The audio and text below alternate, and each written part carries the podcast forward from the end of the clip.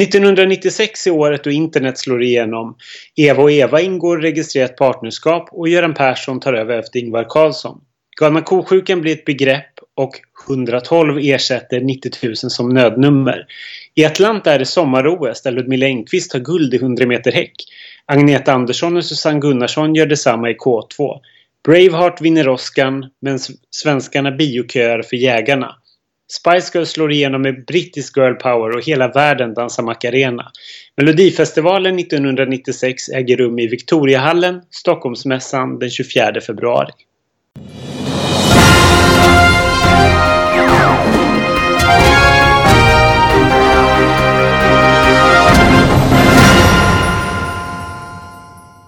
Hej allihopa och välkomna till ytterligare ett avsnitt av QX Slagerprofilernas podcast. Den här podcasten som denna säsongen pratar om ett melodifestivalår, en melodifestivalfinal eller möjligtvis en melodifestival-delfinal i varje avsnitt. Eh, och vi som gör det, Slagprofilerna från QX, det är alltså jag som heter Ken Olausson och Ronny Larsson. Ronny Larsson. Eh, idag har vi alltså dimpt ner i 90-talet igen eh, och hamnat på 1996. Vad, vad gjorde du 1996? Eh, ja, vad gjorde jag 1996? Ja, jag fyllde 20 år. Oj. Eh, jag kommer ihåg att jag var, jag var kär den här vintern. kan, jag, kan jag avslöja. Eh, vad gjorde jag mer? Jag hade slutat gymnasiet året innan så att jag jobbade och var, stod i på, på Pressbyrån i Upplands Väsby. Mm. Trevligt. Jag, jag eh, hade ett av mina, jag brukar räkna 1996 till ett av mina bästa år i mitt liv. Eh, faktiskt. Och det handlade mest om att jag hade haft ett sånt fruktansvärt tråkigt år innan, för jag var tvungen att göra lumpen 1995. Men det kan jag väl prata mer om när vi pratar om 1995. Men det här var alltså då det jag kommit tillbaka och då hade jag fått hoppa över ett år på eh, Chalmers som jag gick på. Så jag hamnade i en helt ny klass i början på 1996, precis när den här Melodifestivalen äger rum. Och då kände inte sådär jättemycket folk, men hade turen att hamna i en eh, sån här overallförening som finns på universitetet och fick massa nya kompisar. Och de kompisarna är fortfarande de kompisarna som jag eh, har idag. Mina heteropolare, de som jag liksom firar midsommar och nyår med och sådär fortfarande, de lärde jag känna under 1996. Så vi hade ett svinkul år eh, tillsammans.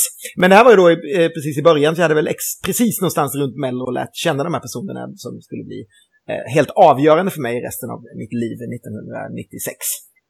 Gud, jag kom på verkligen att jag glömde ju typ det viktigaste som hände 1996 och det var att jag flyttade hemifrån. jag flyttade hemifrån in med en kompis. Eh, som blev ett jättestort tillhåll för alla våra kompisar. Um, och jag kommer ihåg att vi lyssnade, vi hade Madonna-fester och lyssnade på Spice Girls och allt var bara toppen. Så det här var jätteroligt. Det var vintern jag bara tänkte på som var, var lite karg och tråkig. Det var väldigt mycket snö kommer jag ihåg. Ja, just det. Det var, det var väldigt mycket snö. Plus att jag var mitt djupt inne i min så här britpopsperiod, För det här var ju liksom året, eh, eller när så här Oasis och Blur var som störst. Och Kent hade också börjat komma liksom. Och jag, ja, jag, jag grävde mig längre och längre ner i bara så här gitarrbaserad pop. Och var väl ganska långt ifrån eh, Mello sådär. Även om det hade kommit en liten nytändning liksom i själva tävlingen året innan. Så jag, jag vet att jag såg den här eh, tävlingen. Men jag kan liksom inte för mitt liv komma ihåg vart eller hur eller på vilket sätt eh, jag såg den. Men jag, jag vet ju att jag såg den. Jättekonstigt. Men, men, men eh, men så, jag, det var en av dem jag såg på 90-talet, för jag såg inte alla då. Nej, jag var ju lite mer, lite mer, lite större fan av Melodifestivalen ja. än vad du var under 90-talet.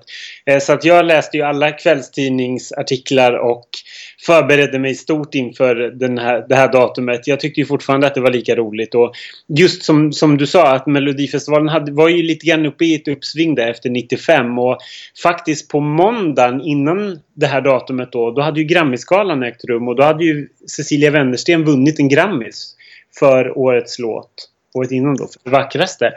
Vilket var jätteroligt. Ja, det var väl jättestort. Det var väl inte, det hade väl knappt, det hade väl aldrig hänt egentligen. Och eh, visst var det så att även eh, Se på mig var nominerad som en av årets låtar, vilket ju var eh, väldigt chockerande efter liksom ett väldigt dansbandsskarat tätt 80-tal där Mello hade varit någonting ganska fult och sen så 90-talet som vi hade haft en ganska eh, märklig start på Mello med, med några riktiga sunkår där.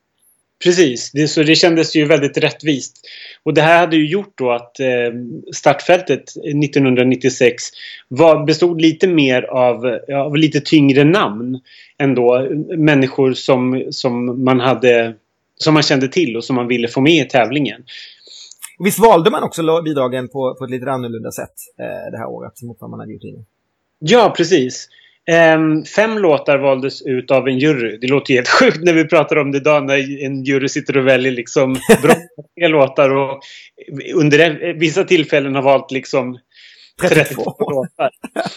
Um, men fem låtar valdes ut och um, fem stycken var uh, specialinbjudna. Och det här berodde ju på eh, att man ville ha in lite fräscha och starkare namn, kompositörnamn i tävlingen. Och då plockade man namn som hade haft hits eller framgångar och var mest spelade i radio eh, året innan. Ja men precis, och det var ju så för att man hade testat det här året innan men då hade man kört de fem låtskrivare som hade haft mest eh, bidrag i festivalen. Och det hade funkat ganska bra, eh, som sagt då eftersom 95 var en ganska stor hit. Sen gick det ju inte att använda samma princip året efter för det skulle ju betyda att det var ju exakt samma fem som hade liksom fått varsin till. Så det hade ju blivit exakt samma personer. Så då körde man ju det här istället då att man kollade med STIM. Sen vet jag liksom inte om det blev sådär superfräscht. För det blev ju liksom Lasse Holm och eh, Torgny Söderberg och eh, Bard Olsson Norell. Alltså det var ju väldigt liksom slagnamn ändå som, som poppade upp eh, där. Men, men ja, det var väl de som ville vara med antar jag det var inga popnamn liksom utan det var ju verkligen som, som du säger. Det fräschaste namnet var väl Rosmarie Stråle då. Svensktoppsframgångar med massor med dansband. Men annars så var det ju verkligen melloveteraner. Eh, precis. Eh, har vi något mer att säga vad som, vad som snackades innan eh, festivalen innan vi kastar oss över den här eh, sändningen från eh, Victoriahallen? Ja, jag kan ju ta upp lite grann vad som skrevs i tidningarna innan. Eh, och det var så att redan på tors i torsdagstidningen så skrev Annika Sundberg Melin i Aftonbladet om eh, låtarna. För då hade hon lyssnat på låtarna.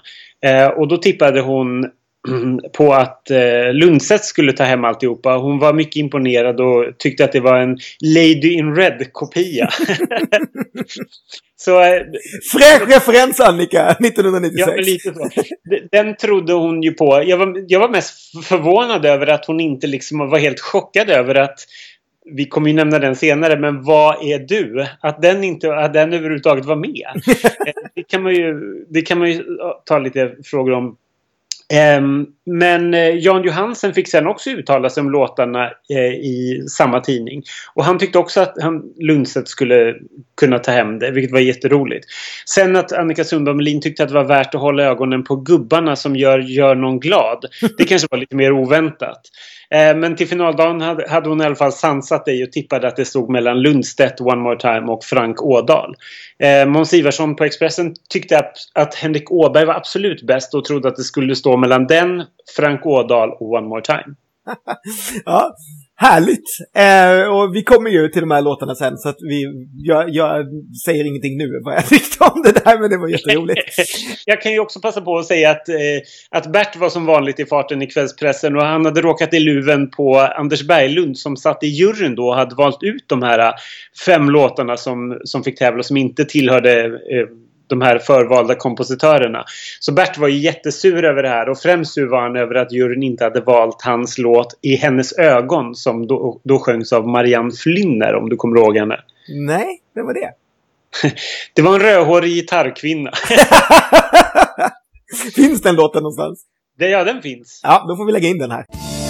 Men hade du haft hennes ögon såg det annorlunda ut hade du haft hennes ögon ett annat slut hade du haft hennes ögon och kärlek var de blå hade du haft hennes ögon vad hade du sett då? Det var den! det har jag aldrig hört i, någonsin i hela mitt liv tidigare. Det var härligt. Um, Bertie han hade inte med ett enda bidrag det här året, visst var det så? Och det hade inte hänt på ett bra tag väl? Som jag förstod det. Nej, precis. Han var ju, han var ju mäktigt upprörd för det här och eh, stormade friskt åt alla möjliga håll. För han tyckte att det var skräpmusik liksom som hade, som hade kommit med. Um, men det verkade inte vara den all, allmänna uppfattningen utan jag tyckte att uh, förhandsnacket var väl att folk tyckte att det var ett hyggligt startfält liksom. Mm. Och det var ju alltså då Stockholm som hade tagit över den här stafettpinnen och då var det väl alltid liksom lite, lite, så här, lite större förväntningar på något sätt eh, när huvudstaden skulle arrangera. Eh, och då tänker jag väl att vi kastar oss rakt in i den här eh, isfestivalen, eh, eller vad man ska kalla det, eftersom hela scenen då eh, ska föreställa en sorts islandskap med eh, stora siffror och bokstäver där det står Melodifestivalen 1996 i is bakom och sådär. Och det börjar lite mäktigt med en gonggong och sen kommer det in då en isprinsessa som sätter det här vintriga temat genom att dansa runt på skridskor till en sån här fruktansvärd storbands musik som någon har kommit på att alla underhållningsprogram på 80 och 90-talet tydligen skulle börja med. Liksom. Den, det är så här svängig hissmusik, typ. Eh, och man, man, blir liksom, man blir ju så här tacksam över att det finns streetdance idag när man ser de här mellöppningarna med, med liksom jazzdans som håller på för evigt. Jag klockade här och det håller alltså på över fem minuter att de här människorna dansar runt i den här storbandsjazzen och liksom först åker de skridskor och sen hjular de och de ler som fasen rakt in i kameran. Liksom. Hade det här hade det hänt idag så hade ju ingen suttit kvar och kollat. Det hade ju varit typ två miljoner av de här 3,77 som kollar på det här programmet hade ju bytt till Netflix på liksom fem sekunder. Och sen när man inte tror att det, när man inte tror att det inte kan bli värre, då börjar en människa att rappa på engelska om typ så här Ten uh, songs are gonna compete tonight, uh, bla bla bla, they're going to Eurovision. Och man bara Åh, jag vill slita av mig öronen! Så jävla fruktansvärd öppning! Och vi kommer till det sen, men det är ju liksom, det är ju mellanaktsprylen i stort sett. Sen kommer det bara vara programledarna som äger kvällen liksom. Men det där håller alltså på i fem minuter i början, så fruktansvärt steg början. Men jag måste, jag måste säga att de betonar liksom på något sätt att temat, eh, årets tema jag tror att de säger att det är is och eld. Men det är i alla fall, det är i alla fall is. Och det tycker jag var så fascinerande. Vad hade man teman? Det kommer inte jag ihåg att man... Eh, vad var det liksom så här 94? Terrakotta? Alltså det är, att, att man liksom gör Mello under ett tema. Det är jättekonstigt verkligen. Men jag, jag håller med. Det är fruktansvärt. Det tar ju aldrig slut det, där, det här fruktansvärda den här fruktansvärda inledningen. Däremot så upptäckte jag en, en liten, liten kändis som dansade. Mm. Det var Pet skådisen Peter Gardiner. Som kanske inte alla kände igen. Men om man tittar på Skilda Världar så vet man att han spelade Lillemors son i den serien. Och han har sen gjort massor med tv-serier, bland annat Det som göms i snö som eh, kom i år. Det tycker jag var lite roligt. En liten, liten halvkändis. Men sen gör ju Siv och Pontus entré. Siv Malmqvist och Pontus Gårdinger som väl får ses som ett väldigt omaka par i det här sammanhanget. Ja, det får man väl säga. Eh, Pontus var väl en fram... Han hallåa bara, eller var han programledare också vid, vid laget? Jag minns faktiskt inte riktigt. Eh, men han var ju en SVT-profil i alla fall. Ja, precis. Han, en, en stor SVT-profil som hade fått väldigt mycket uppmärksamhet för, för sitt utseende. Ja, han var väl någon som det, som det liksom så här, eh, skrattades lite grann åt bakom ryggen på honom för att ja, men det är en modellkille som man inte trodde så mycket om. Liksom. Eh, jag, skrattar också alltid att det är Anders Berglund som måste presentera det. Det har vi pratat om liksom tidigare i, när vi har pratat andra år. Men det, det är verkligen så att han är ju liksom den röda tråden. Så nu får ju såklart att han står där och presenterar att de ska liksom eh, tjabba lite med honom. Men den stora grejen här som, som, och som sitter ju fast i huvudet av någon konstig anledning. Det är ju den här öppningen när de kommer in i samma klänning. Som är någon form av liksom startskämtet här. Ja, precis. Det är ju väldigt roligt att se en eh, kar i klänning. Det får ju verkligen publiken att skratta på sig. jag vet! Och det roliga med, men det roliga var att när jag såg det här idag och tänkte på det med de här ögonen eh, som vi har nu så tycker jag ändå inte att, att det är så mycket du vet, eh, ha ha ha, du kommer i klänning. Utan grejen är att han kör ju hela tiden grejen som att väldigt bra måste jag säga Pontus Gårding. Att det är liksom så här, men Vadå, det är väl klart att jag har en klänning. Det är ju liksom, jag, jag, visste inte vad jag skulle ha på mig. Alltså hela den där, det, det är inte så mycket... Jag, jag, jag vet inte, jag får, får börja det, det, det, är lite bättre skött än vad jag uppenbart trodde att det skulle vara. För jag tänkte så här, jag visste, det är så fnissigt med en man i klänning. Men de liksom tar bort det skämtet och det blir mer liksom ett slagsmål om att de har valt samma kläder som råkar vara en klänning. Förstår du vad jag menar? De, att de, ja, de, de, gör liksom inte den grejen av det som man kanske kunde tro med dagens ögon. Med det där, utan det är snarare det att Siv blir förbannad och bara varför liksom det här och, och kör mycket fokus på henne. Och så kommer det in två skärmar och så byter de ju om där bakom. Och sen kommer de ut, vet, det får väl modeexperten Ronny ta hand om den här 90-tals gröna plasten som de kommer ut i efter det. jag, ty jag tycker de är helt, helt rimligt klädda ändå. Det är ju liksom så här slagig, glittrigt eh, i, i ljusgrönt liksom. Det är väl ganska käckt. Men jag, men jag håller absolut med. Det är nog att pub publikens Mm. reaktion som jag, som jag stör mig mer på än själva, själva manuset. Eller liksom vad de säger. Eh, det, det är ju skrivet av eh, Kalle Norlén. Mm. Det här manuset kan vi ju tillägga. Och Hans Marklund eh, har regisserat. Så att det är liksom två proffs eh, som har jobbat väldigt mycket med tv och show och sånt efter det här. Eh, däremot så tycker jag väl kanske att replikerna kanske inte sitter klockrent. Jag tycker att det är lite, det är väldigt stappligt. När Pontus levererar sina repliker så låter det liksom som skilda världar. Ja, nej, men jag håller med. Eh, Jag, jag tycker att de får upp farten lite sen under programmet, men jag ska återkomma till några tillfällen där det är nästan så här, man, man känner att Kalle Nordén bara liksom har tryckt ur sig skämt. Så att det blir Mm. liksom nästan för mycket skämt ett tag och de kan inte riktigt leverera dem eh, så. Det blir nästan liksom, du vet, för mycket. Mm. Eh, men vi, vi kan ta det när vi, när vi kommer in, jag håller med dig helt. Eh, däremot tycker jag det är lite roligt just den där grejen, att de står bakom de där skärmarna och så drar de liksom alla de där reglerna som man tråkigt nog måste liksom ta varje gång. Att ja, det ska vara tio låtar och sen kommer fem gå vidare och en ska tävla där och bla bla. Det gör de ju medan de byter om liksom. På något sätt. Eh, och eh, ja, sen så kommer de väl ut och gör en annan liten checkgrej. Då ställer de sig nämligen bakom ett bord som är högre på ena sidan, men de står fel. Så det är bara på, så att Siv hamnar bakom den långa delen, så hon syns liksom inte bakom bordet. Det är också ett, ett lite härligt skämt. Så måste de byta sida och sen, sen syns de igen. Liksom.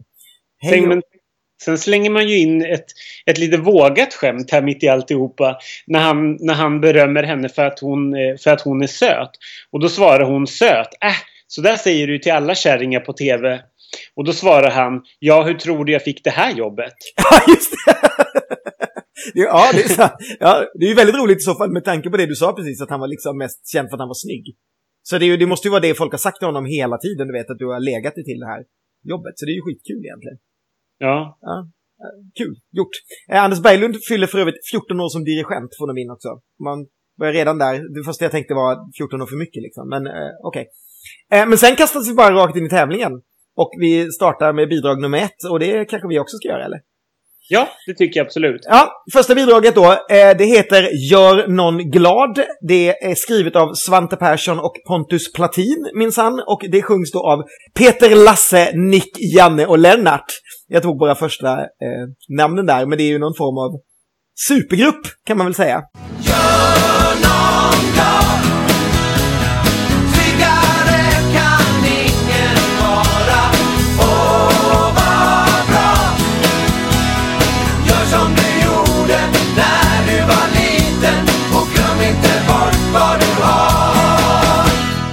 vet inte vad vi ska säga mer om dem. Nick Borgen gjorde väl sitt fjärde år på raken i tävlingen. Måste det bli? Ja, det blir det. 93, 94, 95, 96. Precis. Och han skulle ju även vara med 97. Så det är helt galet verkligen hur mycket Nick Borg serverades under 90-talet. Ehm, Eh, Lasse Kronér var ju liksom Lasse Kronér. Han känner ju alla till. Han hade varit programledare och både med Triple Touch och sjungit med Lotta Engberg innan. Ehm, Peter Lundblad, Ta mig till havet, Ja, mest känd för. Här, Lennart Gran var med något dansband, va? han var med i Shanes som också hade varit med och tävlat i. Melodifestivalen. De var med 94. Och så Janne Bark då, som eh, jag inte vet om han hade varit med tidigare. Eh, men han är ju i alla fall en av medlemmarna i Triad. Det är det jag vet, därför jag vet vem det är. Jo, men eh, han var absolut... De var med, han var med 95. Eh, också då med en konstellation. Eh, de här som sjöng Fäll dina drömmar. Mhm. Minsann. Gubbe, gubbgänget. Eh, och apropå Janne Bark så kan jag ber- berätta att han låg i fejd med en av låtskrivarna till nästa låt, Alexander Bard. Eh, för att Janne Bark hade nämligen döpt sitt coverband till Army of Covers. Och det tyckte inte Bard om. det är ju jätteroligt. Ja. Innan vi går in på låten ska vi ta vad vykorten det här eh, året går ut på.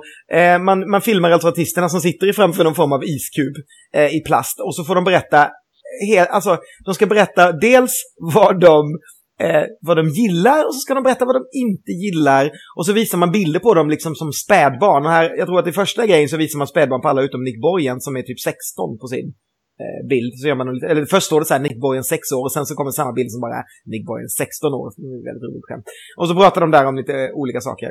Eh, och sen så slutade de med att man ska, alla ska sjunga det bästa partiet i sin låt. Alltså redan innan någon har hört låten. Det är Eh, lite vanligt.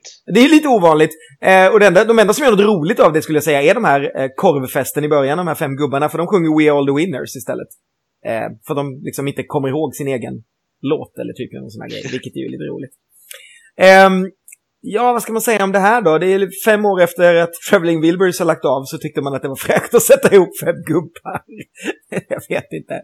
Nej, jag är inte något stort fan av den här. Jag tycker att den är, den är väldigt lökig. Jag, jag tycker versen är okej. Jag tycker refrängen är bara blek och, och tråkig. Jag, jag är ingen stort fan av det här alls och var inte det då heller. Nej, jag håller med. Alltså, jag tycker att den är så, den är så otroligt basic också. Alltså, det fin Jag förstår inte riktigt varför den kom med. Och sen så måste jag säga att jag förstår absolut inte meningen varför de ska vara fem.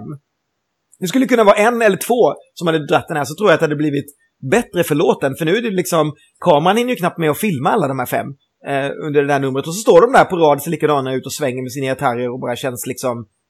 Jag vet inte, det känns liksom inte härligt eller på riktigt heller, eller vad de nu... Jag undrar bara vad de liksom... Vad de ville få ut av det och sätta ihop den här fem. Det, var, det känns bara som det är så här, vi kan få de här fem namnen och de ställer bara upp ihop. Nu trycker vi ihop de här liksom och så gör vi det här.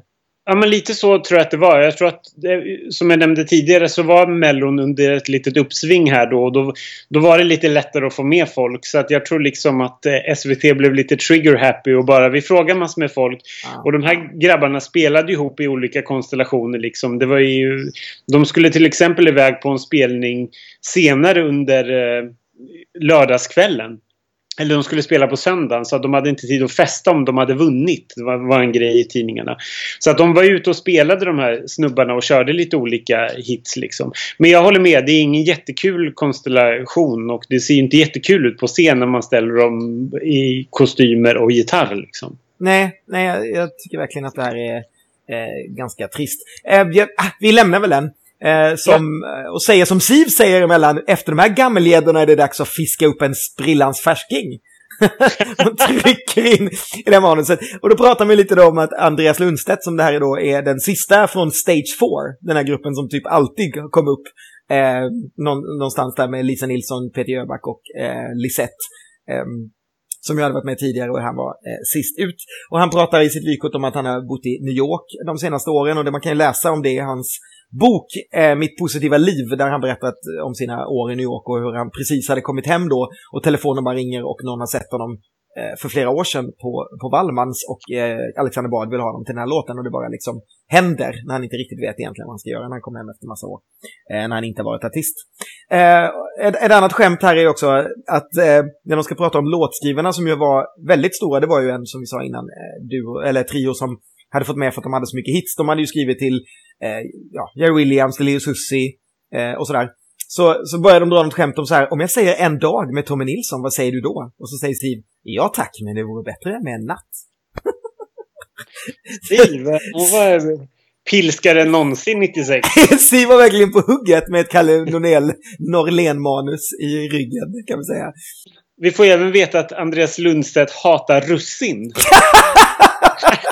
Alltså, en kul detalj. det, är, det är sån, det är de här otroligt random faktan som kommer i de här vykorten. Det, är liksom, det är värt att se om det här programmet bara för att få reda på de här idiotgrejerna som, som dyker upp. Vilka som gillar eh, lever och inte liksom. Det här är en så jäkla konstig grej. Ja, och sen sätter alltså låten igång. Driver Falleräng, skriven av som sagt Alexander Bard, Ola Håkansson, Tim Norell och framförd av Andreas Lundstedt. Om jag kunde svara, oh, oh, ser jag dig igen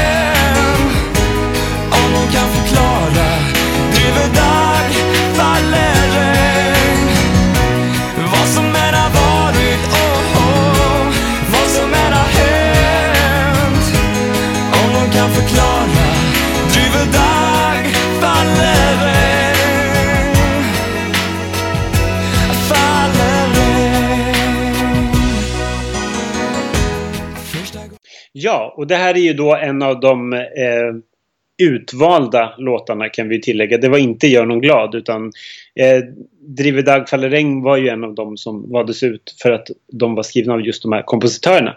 Eh, och det gick ju det gick ju bra i slutändan, det kommer vi till senare. Men jag älskade den här när den kom. Jag tyckte den var så jäkla bra. Jag ville så gärna att han skulle vinna. Jag tyckte att han var så snygg. Jag tyckte att körkillarna var så snygga. Speciellt han till vänster. Eh, och de var så här snyggt klädda så jag ville också vara klädd så där i en så mörkblå piké och lite för korta byxor. Ehm, jag blev så glad att det gick så bra för den här efter festivalen också. Den toppade ju Tracks ehm, längre fram. Ehm, så det var jättekul. Jag kan också bara passa på att nämna att eh, båda killarna som körar bakom eh, Andreas Lundstedt är fortfarande aktiva i nöjesbranschen. Eh, Peter Malmrup jobbar på To Entertain som är ett stort bokningsbolag för eh, artister. Och Ulf Söderberg spelar i coverbandet No Limits. Härligt! Ja, det här är, alltså, jag älskade ju det här också. Jag tycker att det är fab. Jag tycker fortfarande det är fab, kan jag säga. Ehm, det om man ska sätta det liksom in i kontext så är det ju liksom... Det är ju faktiskt lite imorgon är en annan dag inspirerat, alltså både numret och, och liksom typen av låt, men det här är ju liksom så mycket hetare. Ehm, Andreas är ju verkligen skitsnygg som du säger och jag älskade just det där då också att han hade en tight mörkblå eh, pikétröja. Just då vägde jag väl typ så här 100 kilo, så det var inte- kanske inte någonting för mig. Men, men just att han hade en mörkblå pikétröja och svarta jeans, för jag hade liksom hela tiden fått höra att svart och mörkblått inte kunde kombineras. Av någon anledning, du vet, så här saker man hör. Och jag älskar både mörkblått och svart. Så jag var så helt lycklig över den kombinationen, så idiotgrej som jag kommer ihåg. Eh, men det är verkligen en så här supersnygg motvikt till alla så här jordfärger och pasteller som 90-talet var. Alltså den här plasten Mm. och, och, och hela den här grejen. Jag tycker det, jag, jag får en sån här, på ett bra sätt, en George feeling eh, liksom av, av produktionen. Det, det är något så här jobbigt Hammond-orgel-solo som jag skyller på orkestern i det. Men annars är det ju det är liksom flawless den här låten. Jag tycker att den är så fruktansvärt bra också. Och den är ganska, ändå ganska så här anspråkslös. Det är verkligen ingen låt som slår dig i ansiktet. Men den är bara så fruktansvärt snyggt skriven liksom. Jävligt bra låt. Ja men verkligen, jag håller helt med. Det, det känns liksom så här lite, lite tidlöst nästan. Alltså Mm. så här, jag tänker på så här kläderna och, och låten. Det skulle liksom kunna vara med i Melodifestivalen nu, känner jag. Ja, nej, men jag håller med. Jag håller absolut med. Jag tänkte precis på det när jag såg det också. Att kläderna känns väldigt, väldigt tidlösa. Det är liksom, ja det kan väl vara något snitt här och där möjligen. Men just liksom tajta kläder på snygga killar, det funkar ju alltid för oss. Eh, eh, ja, nej men det här är ju jätte, jättebra, måste jag bara säga. Ja. Lite lustigt bara att, vi, att den här låten har fått det otacksamma startnummer två som alltid var lite... Men det måste ju lottats va? Det tror jag väl. De lottade väl på den tiden så att det bara hamnade där. det kan det säkert ha fått. Vet du vad driver Dag faller regn ner för någonting då? Ja, det är ju en gammal film från 1945 med Alf Kjellin. Minsann, det säger Siv. Men om man slår upp det på Wikipedia så är det en svensk film från 1946 av någon anledning. Så jag vet inte om det var Siv eller om det är Wikipedia som jag har fått fel. Det var faktiskt en av 40-talets största filmframgångar i, eh, i Sverige. Och det, det var en helt ny genre. För det är liksom så här allmogeromantik. alltså, du vet liksom kärlek på landsbygden i så här liksom nästan så här skan, eh, Skansen-miljö. Det, det, det finns liksom ingen så här publikstatistik, men man uppskattar där i efterhand att nästan två miljoner svenskar gick och såg den här på bio då. Eh, Driver Dag, faller regn, som byggde på en populär bok. Mm. Jäklar, här lär man sig. Här lär man sig någonting när man lyssnar på QX Schlagerprofilernas poddar. Eh, ja, men vi lämnar Andreas och hoppar över till en eh, veteran istället. Och givetvis innan Lotta så kommer det ett klassiskt skämt att eh, hon har bidragit till de här låtarna som slutar på Lou. Eftersom hon hade sjungit Boogaloo senast hon var med och, eh, i sammanhanget. Efter Diggiloo och Waterloo. Ehm, så nämnde man Kär Galen också ganska mycket. Det känns ju inte som något SVT skulle göra idag. Plocka upp liksom ett TV4-program bara helt random.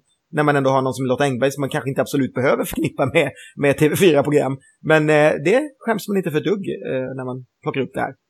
Ja, men det kanske var bara för att hon var väl mest känd för det just då under 90-talet. Liksom att hon hade sån superkarriär som eh, vad heter det? Gif, vad säger man? Giftesmåls... Äktenskapsmakare. Makare. Eh, det, det kanske var då. Däremot så får, får man väl se. Men vi, vem, vem var det som låg bakom den här? Ja, just det. Jag kanske ska berätta vad, vad bidraget heter. Det här är ju alltså Juliet och Jonathan av eh, ett klassiskt eh, melodifestival skrivarpar, Monica Forsberg och Torgny Söderberg. Eh, och framförs alltså av Lotta Engberg. Och eh, eh vi ska lyssna lite klipp på den också. Den låter så här. Juliet och Jonathan, den kärleken är sann. De ger hopp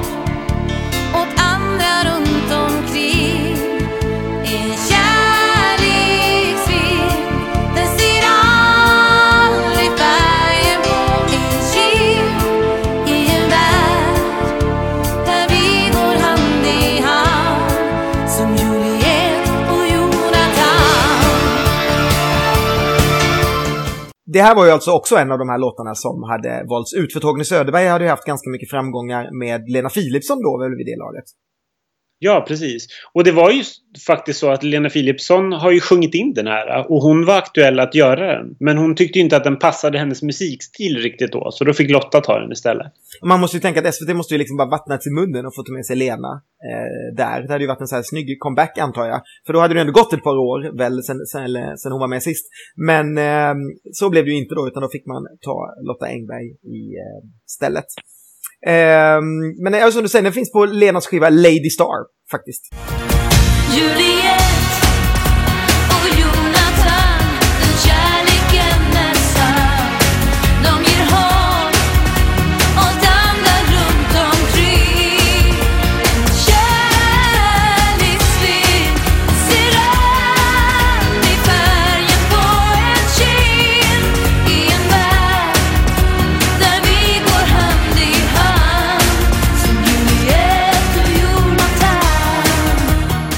Jätteroligt. Vet du att den även finns på en annan artists skiva? Men då heter den Juliet ja Jonathan. Och då har den sjungits in eh, på finska av en sångerska som heter Anna Eriksson. Den finns också på Spotify, så den kan ni också lyssna på ifall ni är sugna. Juliet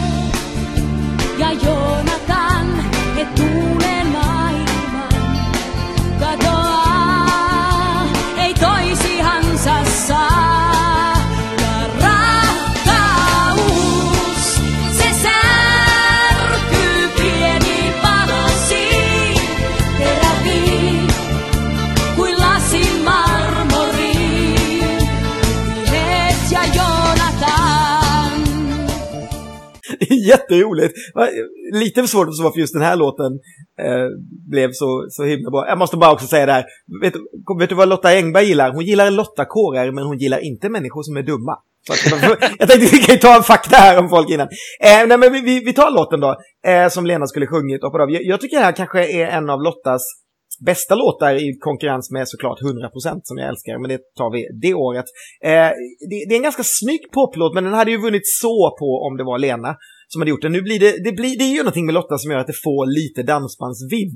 Så hela det här som kunde varit en poplåt i kombination med min ständiga käpphäst orkestern, eh, så, så, så blir det lite dansband mer än pop. Men man anar liksom att det kunde funnits en ganska snygg elektronisk poplåt där någonstans liksom, i, i bakgrunden känner jag. Ja, kanske det. Jag, jag, jag ska faktiskt erkänna att jag aldrig varit en fan av den här låten. Det är inte det att jag tycker att den är dålig, men den liksom så här, rör aldrig tag i mig. Och jag vet att det är väldigt, väldigt många Melodifestival-fans som tycker att den här är så bra och verkligen rankar den jättehögt. Men jag har aldrig tillhört den skaran. Jag, och än en gång, jag tycker verkligen inte illa om den på något sätt. Det är bara det att, ja. Ja. ehm, Kan ja. vi lägga till också att eh, vår, vår kära eh, vattendrickarkvinna Pernilla Emme körar redan då. För, och det, Lotta och hon eh, hade ju funnit varandra och blivit väldigt bra kompisar. Och det verkar de ju vara än idag med tanke på att Pernilla Emme också dyker upp på Lotta på Liseberg. Göteborgs flagg, allsångs flaggskepp varje sommar. Där kan man se, fortfarande se den där luggen på Pernilla Emme. Får jag också bara lägga till att jag tycker att kläderna är fruktansvärt orimliga. Kläder och frisyr Lotta, det här var ju skam. Vad har hon på sig för någonting? Någon så svart jacka med någon gul, någon gul skjorta under eller någonting. Nej, det här tyckte, tyckte jag inte alls var något snyggt. Nej, och det bidrar ju också till att det känns som ett gammalt, ganska gammalt bidrag. Det, det jag sa innan, att det, det blir, du drar ju ner liksom det, det liksom ganska ja, det är så sjukt att säga ungdomliga, men, men det blir ju äldre på något sätt och det ser ju äldre ut än vad hon är i de kläderna på något sätt. Precis. Ja, nej, men eh, vi hade hellre sett en Milena i Vi- slutklämmen. Vi hade absolut hellre sett en med Lena. Ehm, då hoppar jag vidare till nästa bidrag som är Den vilda, skriven av Nanne och Peter Grönvall och framförs av gruppen One More Time. Men rykten i stugorna Låt medan snöflingor faller. Stjärnorna knistrar mot isen som klara kristaller. Där flyr han bort med den vilda. De rusar som virvlar i ett vattenfall. Fyllda av stolthet och vilja Rusar som virvlar.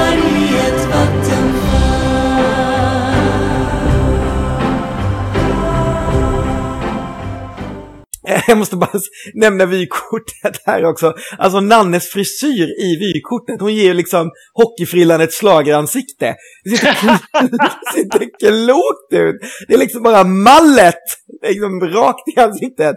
Det är fruktansvärt. Det ser bättre ut sen. På scenen så är det väl liksom en rimlig 90-talsfrissa sen när man, när man ser henne där. Men i vykortet liksom. Det ser för jävligt ut. Herregud. Ehm, men, men ja, som sagt, de hade ju vunnit en Grammis eh, samma vecka, vilket är ju ganska coolt, eh, det här gänget. Och den här tycker jag ju om. Jag hade ju som sagt Lunse som favorit. Men jag tycker att eh, den här är bra. Jag tycker fortfarande att den, att den håller ändå. Jag förstår, jag förstår att man kanske kan tycka illa om det här naturromantiska och vara lite trött på det. Men jag har alltid gillat den här. Jag tycker det är en otro, otroligt snygg uppbyggnad med de här pukorna som kommer efter ett tag i så här marschtakt liksom. Och det är jättesnygga harmonier i låten. Så jag tycker att den är väldigt eh, fin. Sen kan man ju tycka vad man vill om, om texten med eh, som är väldigt, väldigt liksom naturromantisk och så. Men det var ju, det var ju så det lät på, på den tiden. Ja men absolut, alltså det- jag, jag, eh, det här är ju på något sätt skulle jag säga den mest perfekta Eurovision-låten vi skickade på 90-talet. Alltså med tanke på vad som vann i Eurovision och hur Eurovision såg ut. Det var ju bara en massa sån här naturromantik och på, på det sättet tycker jag att det är liksom en otroligt så här rim... Ska vi liksom försöka vinna Eurovision så var det ju exakt det här vi skulle skicka. Eh, Mm. Möjligtvis att vi prickade in, vi prickade verkligen in det sen, för sen kom ABBA-hysterin och så skickade vi Tusen och natt och så gick det jättebra. Men det här måste väl vara i alla fall det näst bästa försöket att pricka helt rätt i, Eurovision måste jag säga. Så Jag tycker, att den är, jag tycker faktiskt att den är ganska snygg. Den är inte... Jag skulle nog aldrig plocka upp den som en av mina megafavoriter, men däremot så tycker jag att det är en helt rimlig vinnare och jag tycker fortfarande det är en ganska bra låt. Eh, så. Jag tycker att den är, den är rätt fin och jag håller med dig. Alltså, nu kan man inte lyssna på texterna, men det är ju liksom... Det här med, den är ju liksom ett skämt som vi ständigt plockar upp när det blir för mycket sådär. med. Det, det är ju liksom bäckar och huldror och älvor och... Ja, men det, det är ju allt det där. Man vet ju, jag vet inte ens om det nämns, men så fort jag hör den så tänker jag bara på allt det där att ska springa någon liksom huldra i skogen bakom en björk och så kommer Näcken rusande och sen så faller löven från björken. liksom den vilda, vem fan är den vilda? Det är så himla liksom så här, snacka om allmoge-tema. Ja, verk, verkligen. Det är, jag tycker den har en väldigt avancerad eh, engelsk titel. The Wilderness Mistress. Åh, Nanne. Och Nanne, ja det, det, och det är ju verkligen så. Det kan vi tillägga. Du sa ju att eh, Peter och Nanne hade gjort den och eh, de delar ju verkligen upp arbetet. För det är ju Peter som står som, för musiken och det är Nanne som står för texten. Mm. Kan vi tillägga eh, på det här. Så att det det är Nanne, Nanne som drömmer om huldror om natten. Men det var ju, det var ju för, för liksom också, det var ju One More Times liksom grej eftersom de hade haft den här eh, ganska stora hitten med Highland. Så fortsatte de ju på det, det spåret. För vi måste ju ändå säga att innan dess då, eller när de hade varit med 1992, eh, första gången där med sina eh, låtar, då handlade det ju om tågluff och annat härligt. Men sen så hade det blivit liksom det vackraste och den vilda och du vet, helt in i den här eh, världen. Men som sagt, jag, jag gillar det här jättemycket. Vi kan väl eh, ta det lite mer sen när det vinner, men jag tycker verkligen att det, jag förstår absolut varför den här låten vann. Den, den låg ju helt rätt eh, i tiden och skicka till Eurovision. Ja, då hoppar vi vidare till nästa bidrag som heter Finns här för dig, skriven av Stefan Bagge och Martin Klaman och framförd av Elinor Fransén.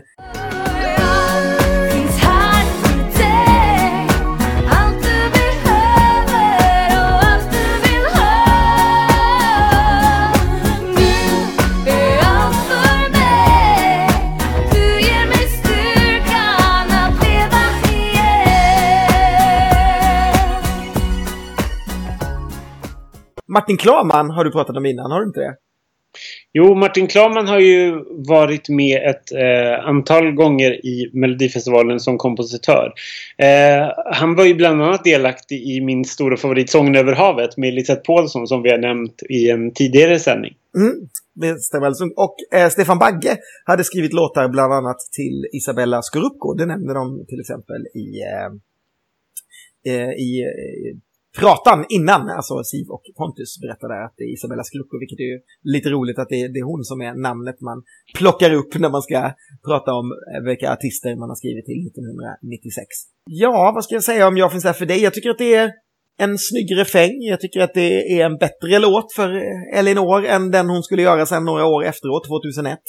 Men eh, alltså den här, förlåt, knullfunkiga versen är verkligen inte min påse liksom. Finns det sån musik någonstans utom, utom i Mello? Det är liksom bara, det är som att man har en bra refräng så vet man inte riktigt vad man ska göra i verserna och så blir det bara lite så här, mm, mm det är så, så här lite härligt. Så här, bara, eh, ja, nej. Jag tycker att, jag, jag tycker att, här, att det är härligt. I alla fall den här låten. Det låter hemskt när du beskriver det men jag tycker om den här låten. Jag tycker absolut inte att den skulle ha vunnit eller någonting sånt. Men jag tycker att den hade förtjänat att gått vidare i alla fall. Ehm, jag, det är ju konstigt för att just den här typen av så här soul funky pop borde jag avsky. Men jag gillar den här verkligen. Jag tycker den har snygga körer. Jag gillar henne. Även om jag tycker att hon sjunger lite på gränsen till jobbigt. Det här med att du har fått mig att leva. Det är så himla liksom eh, speciell sångstil. Eh, men ja, men jag gillar den. Och observerar du att eh, det kommande årets vinnare står bakom Elinor på scenen? Jajamensan, det gjorde jag. Eller i alla fall en. Är det båda? Är det två personer? Nej då, det är bara den ena. Det är ju Gabriel, eller vad heter, nej, inte Gabriel Fors, eh, utan, ehm, ja i alla fall en av de andra är blond. Det observerade jag faktiskt. Precis, Blond-Patrik. Eh, och, men Gabriel Fors, apropå honom, han finns också med för han är med i huskören det här året. Minsann. Så där, Minsann. eh, det hänger ihop de här åren liksom. Har man, har man gjort sin insats året innan så har man chans att komma tillbaka och bli inkastad i en grupp tydligen. Eh, jag tycker inte vi ska prata mer om Blond, det blir bara på dåligt humör. Utan, ehm, Jag, jag kan ju bara tillägga då att den andra killen som står bakom, han var sångare i ett hårdrocks... Eller det är en hårdrockssångare som bland annat hade en hit på listan. Eh, och den, den gruppen heter Talk of the Town. Thomas Wikström heter killen. mhm. Kul! Ja. Eh, ja, annars har vi inte så mycket mer att säga kanske om Elinor. Eh, Finns här för dig var alltså en av låtarna som var uttagen av juryn. Och vi la väl till att One More Time såklart var eh, invalda direkt då, och inbjudna. Precis. av att- Ja. De hade ju fått sin Grammis samma vecka. Eh, men då går vi vidare till nästa låt. Eh, jag ska prata lite om vykortet snart, men kan ju, vi kan ju lyssna på den lite och så kan vi prata lite om vad den heter. Den heter Gråt inte. Den är skriven av Rosmarie Stråle, som du pratade om tidigare, som var en av de här också som hade fått ett frikort in i festivalen. Och den sjungs av Inger Nordström. Och om Inger så visste jag inte så mycket, men när jag tittade på det här så lärde jag mig i hennes vykort att hon gillar både kalvsylta och lever. Man bara, jag orkar inte den där onödiga faktan. Och här blir det också väldigt tydligt att det är kanske ett skämt för mycket. För de, de har redan berättat att låten heter Gråt inte, bla bla bla bla bla. Och sen så säger Siv liksom, gråt inte. Och publiken börjar så här jubla för de tror att låten ska komma. Men då fortsätter liksom, för då är den sån här, nej men jag gråter inte. Nej men den heter ju det, vadå? Du vet, du vet under tiden och, och publiken bara fortsätter så här klappa för de bara okej vi måste hinna med en liten jobbig ordväxling här innan den här låten kan börja. Gråt inte, gråt inte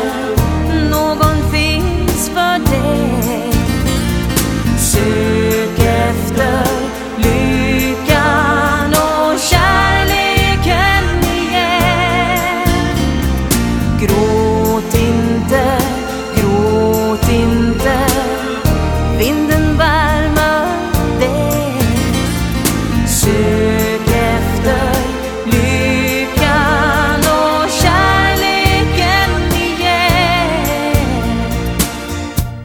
Vill du berätta, vill du berätta någonting om, om eh, eh, Rosmarie Stråle här eller?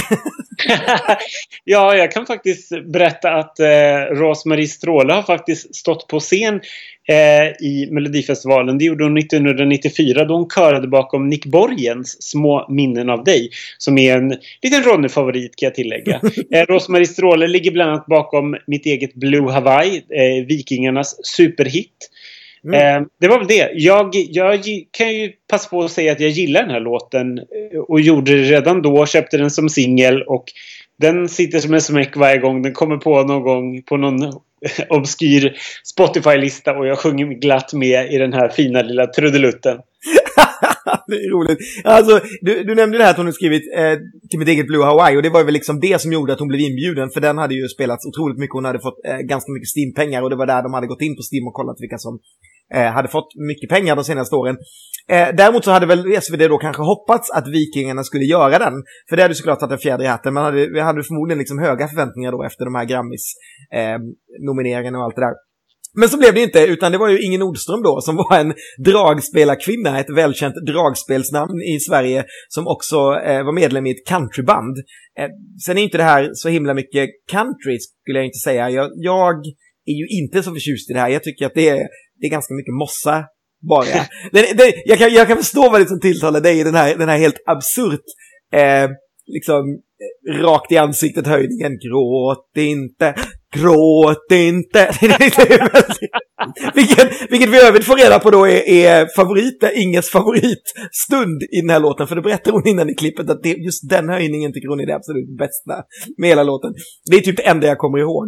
Ehm, nej, det här gick mig verkligen totalt. Jag, jag, ska absolut inte säga att jag tycker att det är eh, obehagligt. Det kommer det snart något som jag tycker är fruktansvärt. Men eh, jag tycker att det är bara så här, jaha, okej. En sak som jag tycker är konstig är att det är två gitar gitarrister som sitter hoptryckta bredvid varandra på scenen bakom Inger. Det tycker jag är jättekonstigt. Varför har man, varför har man inte en som i alla andra fall? Oftast är det ju liksom en ensam gitarrist eller en pianist eller någonting men hon envisas med att ha två stycken män som satt och spelade gitarr bakom henne. Jag tycker bara det är märkligt. Hon kanske tittade på det här Gör någon glad-gänget och bara Vi måste ringa in en gitarrist till, de är fem! jag kan inte bara ha en! In med en till! Och så vill de ringa in någon Ja. mer. Hon ropade “Gör mig glad!” Eller också så satt hon in i hörna och så kom Rosmarie fram och sa Gråt inte, gråt inte. Och så skickade hon in en annan gitarrist. Um, ja, nej, men ska, vi, ska vi hoppa från Inger och Rosmarie till eh, ett, ett annat gäng. Eh, vi går från en, en, en duo av damer till en triss av herrar eh, som också hade blivit inbjudna. Låten heter Du är alltid en del utav mig och skriven av Lasse Berghagen och Lasse Holm. Eh, och den som framför den heter Henrik Åberg. Du är för alltid en del utav mig Som ljus i natten. Jag tänder ett ljus som en hälsning till dig Som en bro över mörka vatten. Du är för alltid en del utav mig. Så fjärran men ändå nära. En ängel ska bära min hälsning till dig. Du är alltid en del utav mig.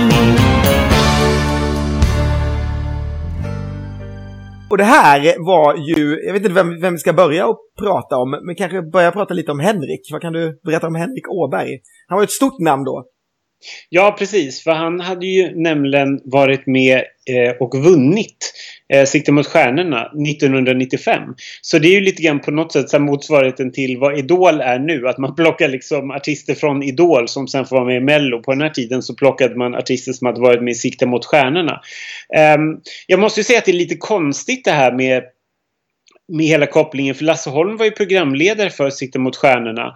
Och Henrik Åberg tävlade och då kastade han sig då över Henrik Åberg och gav honom den här låten och så kom han med i, i Mello. Ja, det, det är mycket märkligt alltihopa det där. Alltså att det verkar inte varit alls samma problem mellan TV4 och SVT på den tiden på något sätt. Just det att liksom både då Lotta Engberg, programledare på TV4 och Lasse Holm, programledare på TV4, får vara med. Och då plockar man den här vinnaren som väl, det hade väl varit ganska nyligen, för jag tror till och med att det var så att det var snack om att han inte skulle få vara med för att de hade ju något kontrakt precis som Idol-människorna har nu, att har man vunnit liksom, då skulle man väl ge ut en skiva Eh, på något speciellt skivbolag antar jag, liksom där och hit och dit. Men eftersom jag antar att det var Lasse som bara, nej men vi kör, jag har fått med en låt, jag har fått frikort in i Mello. Det är väl klart att vi liksom tar in eh, Henrik Åberg och de gör ju ganska, det är inte så att de försöker mörka det heller, utan de pratar ju väldigt mycket innan Pontus och Siv om, om just det här att, ja, bla bla bla, Elvis, nej han vill inte kallas Elvis, han vill kallas Henrik. Och sen senare i programmet så kallar Siv honom för Elvis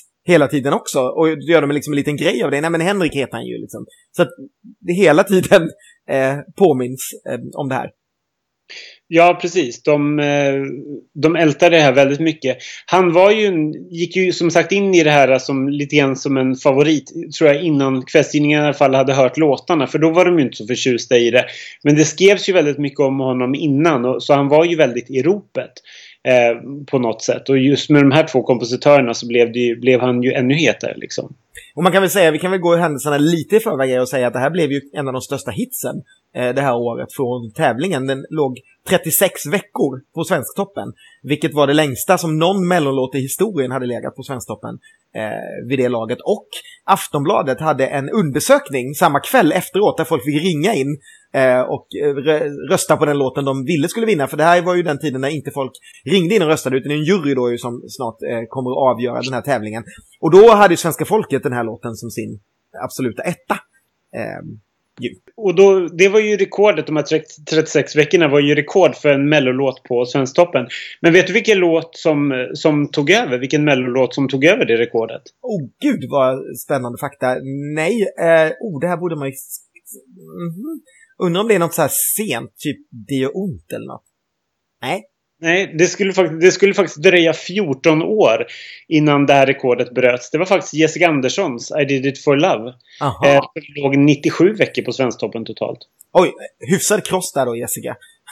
97! det blir ännu mer med tanke på att hon låg över liksom nästan två år på eller på Svensktoppen. Men det är jättehäftigt verkligen.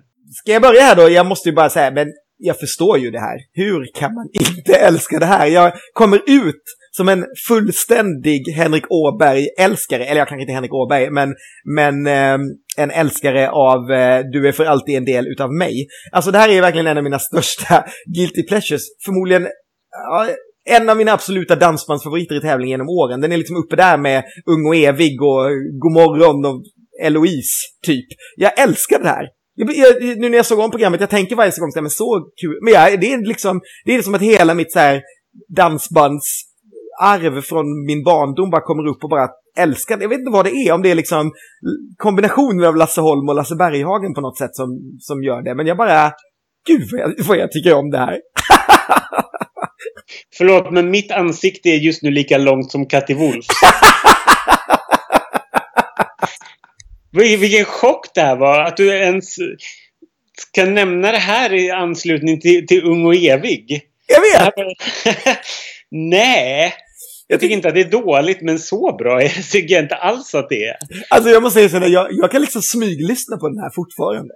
Jag tycker att den är liksom, jag vet inte vad det är. Det, det är liksom så sjukt. Det är liksom verkligen som ett liksom, det är som, som en tredje bröstvårta man går runt och skäms för och som man inte vill visa för någon, men som man som man bär runt på. Nej, jag, jag tycker, jag, jag, tycker att den är så härlig. Och det något med hans röst också. Den jävla, han är 19 år och så kan bara basen från helvetet liksom. Som värsta Christer Sjögren-människan och bara...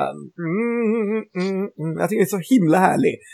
Men apropå rösten så, må, så, så, upptäckte jag en, en, rolig sak när jag, när jag googlade på den här och, och kollade liksom lite mer om, om honom och så. Eh, förutom att jag fick veta då att den här är väldigt vanlig på begravningar. Oj! Eh, med, tanke på, med, med tanke på texten. Liksom. Så, så upptäckte jag längre ner där man såg vad folk hade sökt på med, eh, i anslutning till Du är alltid en del utav mig. Då har de sökt på Brolle. För då tror de att det är han antagligen som sjunger, tänker jag. ja, men det är inte så konstigt att tänka sig. Nej, absolut. Det, det, det, låter ju väldigt mycket som honom om man jämför, för de, eh, jämför de rösterna. Mm. Det tyckte jag var jätteroligt. Sen, sen är det jättekul att han, att han är 19 för att han, det är svårt att säga Alltså, Ja. det är svårt att se 19-åringen liksom. Ehm, E- Expressen då hade, hade någon liten grej med honom ehm, inför tävlingen där han provade kläder och berättade lite grann om uppladdningen och så. Och då säger han så här. Första gången jag såg mig sminka tänkte jag Herregud, att jag kan se så fin ut. Från att ha varit lite finnig och röd såg jag nästan ut som ett tjusigt fruntimmer. Det är jätteroligt. 19 år. ja, men det, det är något härligt. Och jag, jag lovar att när jag såg det här då så hatade jag det säkert med hela, liksom, med hela min, min, min kropp, antar jag, när, det här hände. För att jag, jag vet ju att det var Andreas Lundstedt och det var pop och du vet allt det jag berättade i början av, av podden.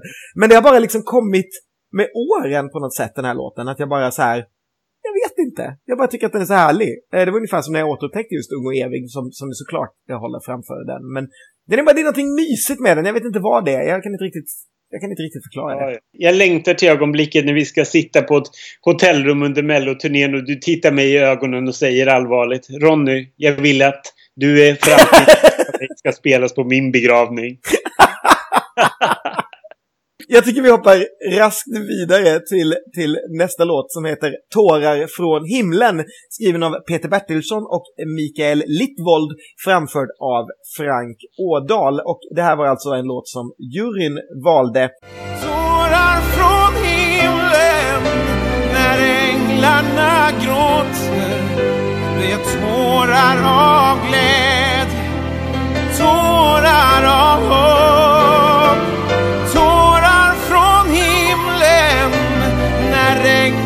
regndroppar faller vi till en flod som bär kärlekens bud mellan dröm och verklighet. När man ser det här vykortet så eh, måste jag säga att jag hade faktiskt helt glömt att Frank Ådahl var Simba i Lejonkungen. Som ju var ganska stort under 90-talet. Däremot hade jag ju inte glömt att han vann med den där jävla skitlåten 1990. Men jag hade glömt att eh, han eh, var Simba. Eh, jag, jag har också läst någonstans att den här pianisten som är med, han eh, hade som krav att han skulle få en lika framskjutande plats som, som Alltså inte han hade inte som krav, utan Frank hade som krav att pianisten skulle vara så att han inte skulle framstå som soloartist. Eh, så därför får också pianisten vara med i vykortet. Då nämner han att jag gillar inte tjejmat som typ sallad. Nej vem säger så? Det är ju också fräscht. Vet, he- vet du vem den här pianisten är eller? Nej, nej ingen, ingen aning. Jag vet bara att de hade jobbat ihop väldigt mycket. Okej, vad hette han då? Magnus Spångberg. Magnus Spångberg, ja okej. Mm. Han, eh, ja, han hade väl för övrigt eh, skrivit, eller nej, de som har skrivit den här låten, det var samma människor som skrev Stjärnorna, visst var det det? Det, Ja, säger, precis. det säger ju allt. alltså, jag kan gå, om vi inte har mer att säga om det här vykortet så kan vi gå rakt in i låten och säga att jag tycker att det här är sämst.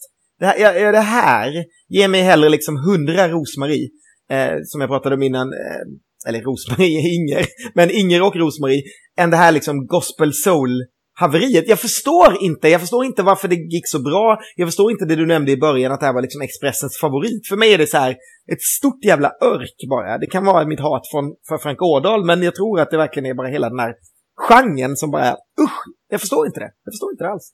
Nej, jag har väl inte lika mycket emot den, men jag är ju absolut ingen stor fan av den här låten. Jag, jag tyckte att den var ganska eh, tråkig när det begav sig och jag tycker att han överartikulerade. Det var liksom när han, när han sjöng den. Eh, och det störde mig. Så att jag förstår inte heller det. Det fanns ju betydligt roligare låtar än den här. Eh, och jag har inte lyssnat en sekund på den efter, eh, efter 96. Nej, nej, men eh, jag, jag, det här är för mig, oh, alltså, när jag lyssnar på det idag igen, jag kommer ihåg att jag avskydde den då och nu när jag hör på det igen så förstår jag ännu mindre varför den var en av de fem som gick vidare. Jag, det, det är liksom, och nu då när du sa att det var en favorit, jag förstår inte det. För mig känns det som en så här riktig utfyllnadslåt. Visst att han var en, liksom en vinnare som kom tillbaka, men nej alltså. Helt obegripligt för mig. Ja, nej, det här är ingen, det är ingen kul och välförtjänt eh, finalist. Tycker slagprofilerna. Nej, verkligen inte. Och, och för att fortsätta på det temat så kan vi ju ta låt nummer nio som heter Var är du? Eh, skriven av Jörgen Nohall och Karl Hammar. Eh, framförd av Lotten och Magnus.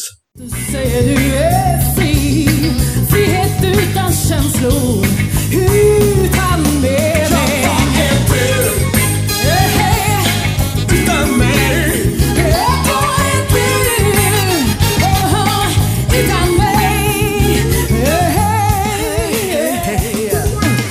Ja, vad har du, har du någonting att säga om Lotten? Det enda jag vet om Lotten och Magnus är att Lotten tycker om Hoff, ölen. Det berättar hon nämligen i vykortet.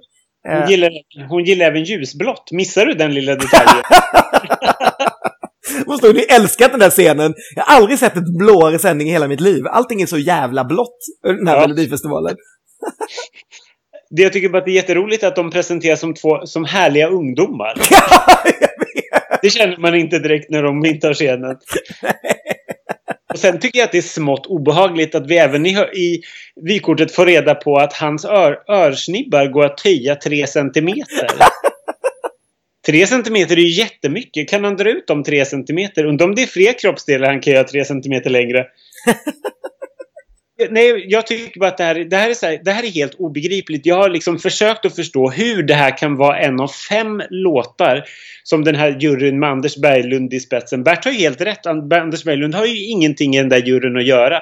Det är, samma, det är ungefär som samma känsla jag får för, för jurymedlemmarna som var med och valde ut Magisk Stjärna. Hur kan man välja det här? Jag förstår inte. Det är så obegripligt. det här är verkligen fruktansvärt. Vilka, alltså, vilka var de här låtskrivarna? Vet man någonting om dem? eller? Ja, det är det som är så sjukt. Han, Jörgen Nohall, det är ju Jugge från Nalles show. Va? Han? Den Ja. Jugge? Nej, på riktigt? Ja! Men det var inget man visste då, va? För det var på 2000-talet, eller hur? Ja, det här, måste, det här var liksom innan dess alltså. Eh, Var det? Det blev, os- det blev jag osäker på. Men eh, det, för, för, jag, fick, för jag tänkte då att så här, men det här var en stor eh, grej och det här hade man valt därför, inte för att han var något stort namn på något sätt liksom. Nej.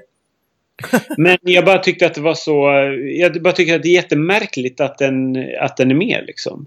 Na, jag kollade upp här nu, Nalles show hade premiär 2000, så det var fyra år senare. Så han var väl en nobody då, antar jag. Men jag hade Ja. ingen aning om att det var han. Gud. Jo då, visst ser du. Ja, alltså, för, för att det här, det, här, det här är väl alltså då den första rappen i Mello? Visst är det så? ja, Japp. Vansinne. Vita människor ska aldrig rappa om de inte är Eminem. Det är ju liksom en regel som finns. Och det här, alltså jag vet alltså det här är så, det här är ju bara obehagligt på något sätt. Hur ställer de här människorna upp på det här? Det är så himla märkligt. Ja, men, och det här, här fick jag lära mig en annan sak. Och det här måste vi nästan kolla upp. Mm. Det var nämligen så att de här var liksom ett, de, var kanske var ett femtehandsalternativ. Men det stod nämligen i tidningen att, att det var Kajo och Christer Björkman som skulle ha gjort den här egentligen. Men så hade de tackat nej i sista, ganska sent. Och då fick då Magnus Sjögren och Lotten Andersson ta över den här låten. Så där måste vi kolla upp med Christer. Vi måste messa Christer Björkman nu för att kolla om det här är, är, är på riktigt. Messa honom nu och bara fråga ifall är det sant att, är det sant att, du, att du och Kajo skulle sjunga var är du till Melodifestivalen 96? Jag måste skriva. Vi gör en podd om 1996. Är det sant att du och Kajo var påtänkta för... Oj! För var är du? Frågetecken. Ja, det här är jättekul. Ja, det är levererat i alla fall. Vi får se om det kommer. Vi kanske bara ska sitta här och såsa lite stund. Det här är så spännande. Det här är verkligen podd när det är som mest live. Ehm, det kommer ett svar från Christer i detta nu. Huruvida han eh, var påtänkt för denna låt med Kayo. Ja, vi fick frågan först. Hur fan har du fått nys om det? Men det är helt sjukt. Gud vad roligt. Ja, Slagen på Villa vet allt, kan man säga. eh, nosat upp allt. Jag vet, jag vet dock inte om Kajo och Christer Björkman hade kunnat rädda det här haveriet. För det här, det här är ju riktigt ruggigt verkligen. Nej, det här är fruktansvärt. Vi måste ju, alltså, ni som lyssnar, ni undrar kanske varför vi inte ringer upp Björkman. Vi sparar honom lite kan vi säga. Eh, vi har ju också gjort en podd om 1992 där han inte heller var med. Men vi, vi, vi sparar Christer Björkman till ett eh, senare program. Så ska han, men då ska han nog få chansen att få stå till svars för det mesta, kan man säga. Eh, men här var ju, det här var ju ett väldigt bra val av honom, måste jag säga. Gud vad fruktansvärt att välja. Det här är, det här är ju bland det sämsta, måste jag säga. Ja, jag tycker bara att det är så konstigt fortfarande. Liksom, hur man kunde ha valt ut det här och att det här var med. Och, eh, låten, den, det är så poänglöst. Det är liksom ingen charm i det. Eller det är inget roligt. Det är skillnad. Jag, jag kan till och med förstå, förstå varför liksom en låt som Sluta var med 2002 som jag tycker är riktig skit. Men det, den har i alla fall någon slags poäng. Men de, det blir ju bara... Det här blir, den här skulle ha plockats bort när man inte fick rimliga artister tänkte jag säga, men jag undrar om någon, hade, någon artist hade varit rimlig för den här hemska låten. Nej, men alltså, kan du bara, alltså, förstår du, alltså undrar om Christer ens hade varit där han är idag om han hade rappat i den här låten. Jag tror aldrig, då hade han aldrig kunnat visa sig mer. Det hade inte funnits någon form av självaktning kvar om man hade sagt ja till det här. Det måste ju vara det mest, någon måste ju liksom bara, nej, nej, det här går inte liksom. Nej, fy fan. Fy fan, säger jag bara. Nej, vi hoppar, vi hoppar vidare till den sista låten tycker jag. Jajamän, den heter Förlorad igen. Den är skriven av Mårten Eriksson och framförd av Mårten Eriksson som ju här gör en liten eh, Fredrik Kempe och eh, kör lite som artist innan han insåg att han kanske bara skulle vara låtskrivare.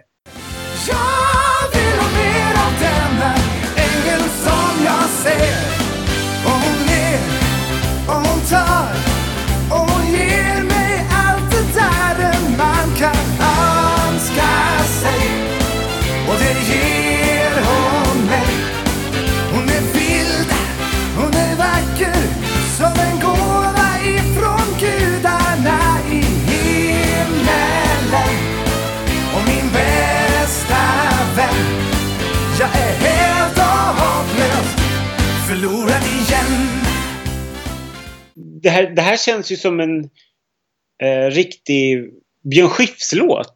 Ja, lite så. Jag, jag får också någon vibb av Blond här och där, alltså före Blond. Lite som Ja. att, att liksom Stefan Berg, att han liksom hade sett det här och bara, hmm, för att det finns några liksom harmonier i det här som påminner om Blonds låt. Det är inte liksom, det är inte superkast det här på något sätt. Den är, den är också lite generisk måste jag säga, som jag faktiskt, och nu det här är lite hemskt, men jag tycker det är ganska mycket om Mårten Erikssons låtar. Alltså inte, inte Sarek såklart, vi älskar ju Sarek. Men liksom så här, Jessica Anderssons kom, liksom, The Wrong Com, som vi kallar den. Eh, Name of Love med Magnus He, liksom Bäcklund och Salt and Pepper, din absoluta favoritlåt i världen.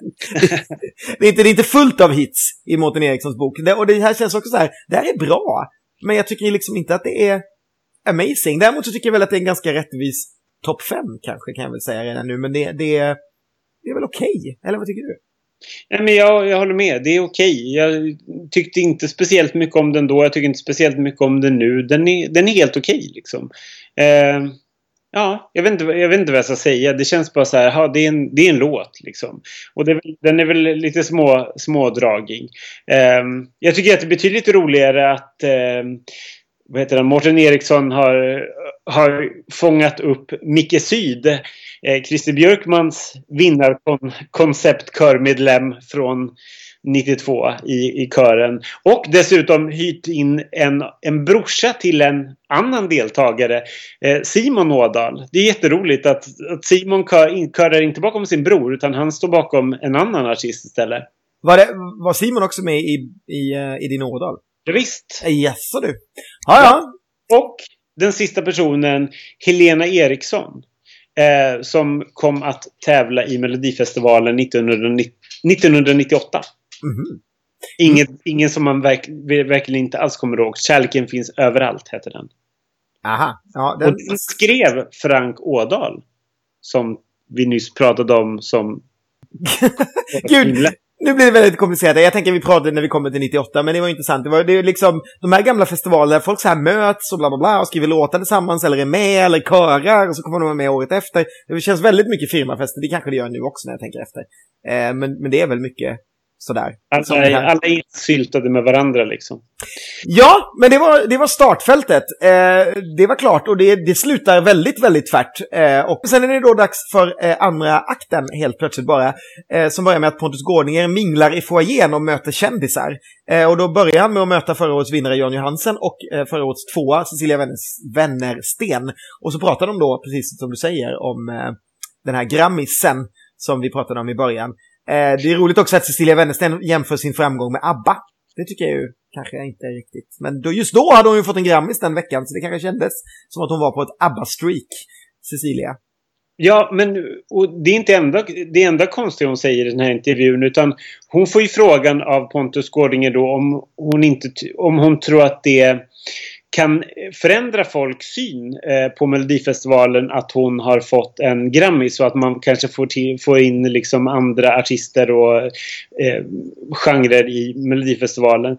Men då svarar hon lite så här typ undflyende att så här, ja fast det blir nog svårt. Det är ju ändå Melodifestivalen. också härligt.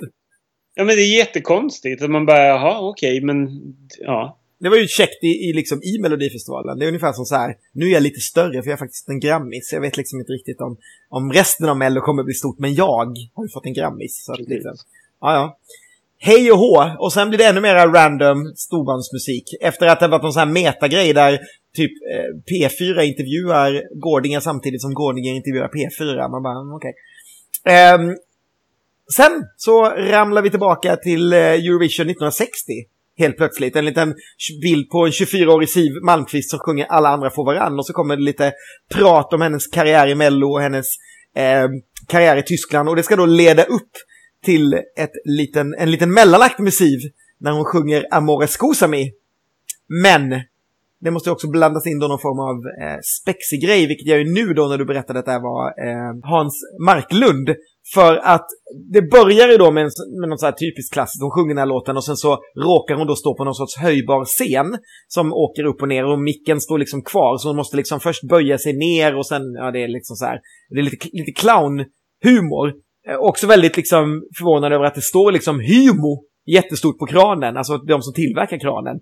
Man bara, det här med SVT och reklam och TV4 och sådär, det fanns liksom inte riktigt. Det var väldigt diffust på den, på den tiden. Eh, Och Siv, Siv är ju bra liksom. Men sen så börjar hon leka med någon jävla mupp på armen. Alltså typ boan är liksom en, en, en, ett djur. Och man bara, mm, då får man ju, då, då fastnar ju precis. Det är raka ledet till eh, eh, så nära på något sätt. Och jag tycker det här är fruktansvärt. Det det är så mycket skämskudde på, på det här. De fick ju väldigt eh, fin, fin kritik ändå, eh, programledarna, eh, för, för, den, för den här Melodifestivalen. Men det här tycker jag är verkligen fruktansvärt. Just när det här övergår i liksom ren och skär buskis med den här fisande mjukisvargen som, som dessutom biter den i bröstet innan den är klar och hon kastar iväg den. Det är bara... Nej, usch, jag tycker det är jättejobbigt. Skrattar man åt sånt här 1996?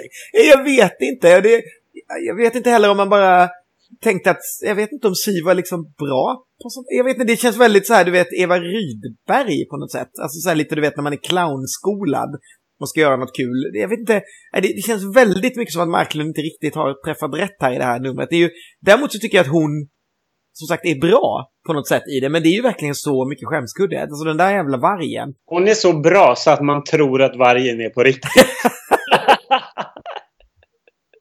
Nej, men det är så, nej, det är faktiskt riktigt, riktigt. Och sen när det här numret är slut då, så kommer ju det liksom kanske det mest random i hela sändningen. För då kör man bara upp lite så här, då visar man varje vinnare. Från då förra året, eh, Se på mig med Jan Johansen. Och så kör man varje år bakåt till, gissa vilket år? da, da, da, da, ABBA. 22 år bakåt. Det är liksom så helt random och att man slutar där. Och det är liksom efter det så kommer ju typ Siv och hennes gäng. Så antingen kunde man väl visa att alla om man nu skulle göra det, men eller också kanske 20 år tillbaka eller jag vet inte. Men just liksom, man börjar där man är och så slutar man på ABBA. Det är liksom där, poff, ABBA. Jag tycker det är jättekul att det leds in på det här sättet just att säga men här är ett par andra låtar vi inte har glömt. Och så, bara, så kommer fjolårets vinnare, året och låten som vann året innan det. Man bara, det är klart vi inte har glömt dem. De har ju precis vunnit. jag vet! Och sen bara går det liksom hela vägen ner till typ så här Forbes. Man bara, ja vi kanske inte riktigt nynnar på den varje dag liksom.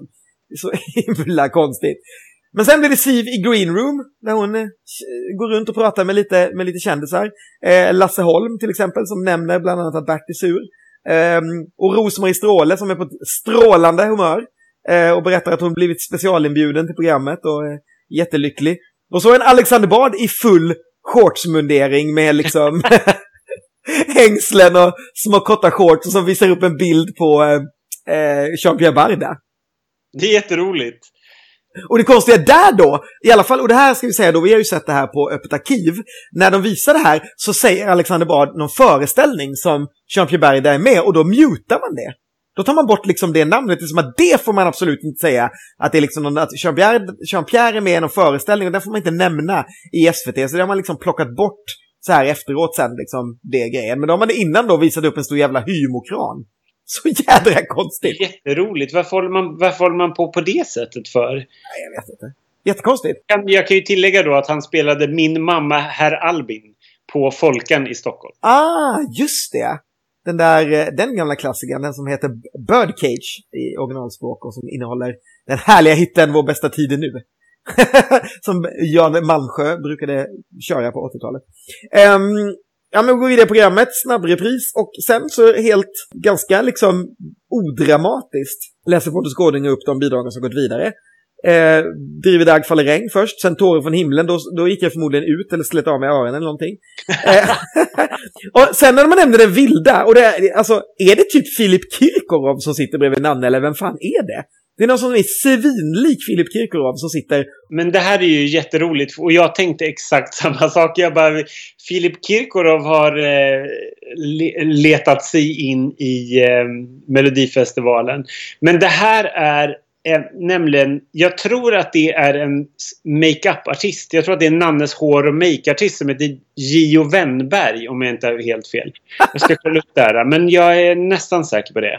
Han, han sitter där, det är nästan som när Loreen vann och hennes sminktjej satt liksom i mitten bredvid henne under hela liksom, omröstningen. eh, och för er som inte vet då ska vi säga att Filip Kirkorov är en, en stor rysk eh, oligark inom slagen som vi säkert har tillfälle att återkomma till när vi pratar Eurovision eh, en annan gång. Och sen ropar man upp eh, förlorad igen. Och då sitter väl liksom stackars Henrik Åberg på nålar antar jag eftersom han var ganska förhandstippad. Men istället blir det Juliet och Jonathan och en lycklig Lotta Engberg blir eh, uppropad och får gå vidare. Och sen kör man igen om bidragen en gång till helt enkelt. Och det händer väl inte speciellt mycket där. Det är väl ingen idé att ta upp utan man, man drar dem en gång till. Och det är inget speciellt mellanslack emellan för man vet ju inte vilka som skulle dyka upp. Så eh, det är helt enkelt bara de fem låtarna en gång till.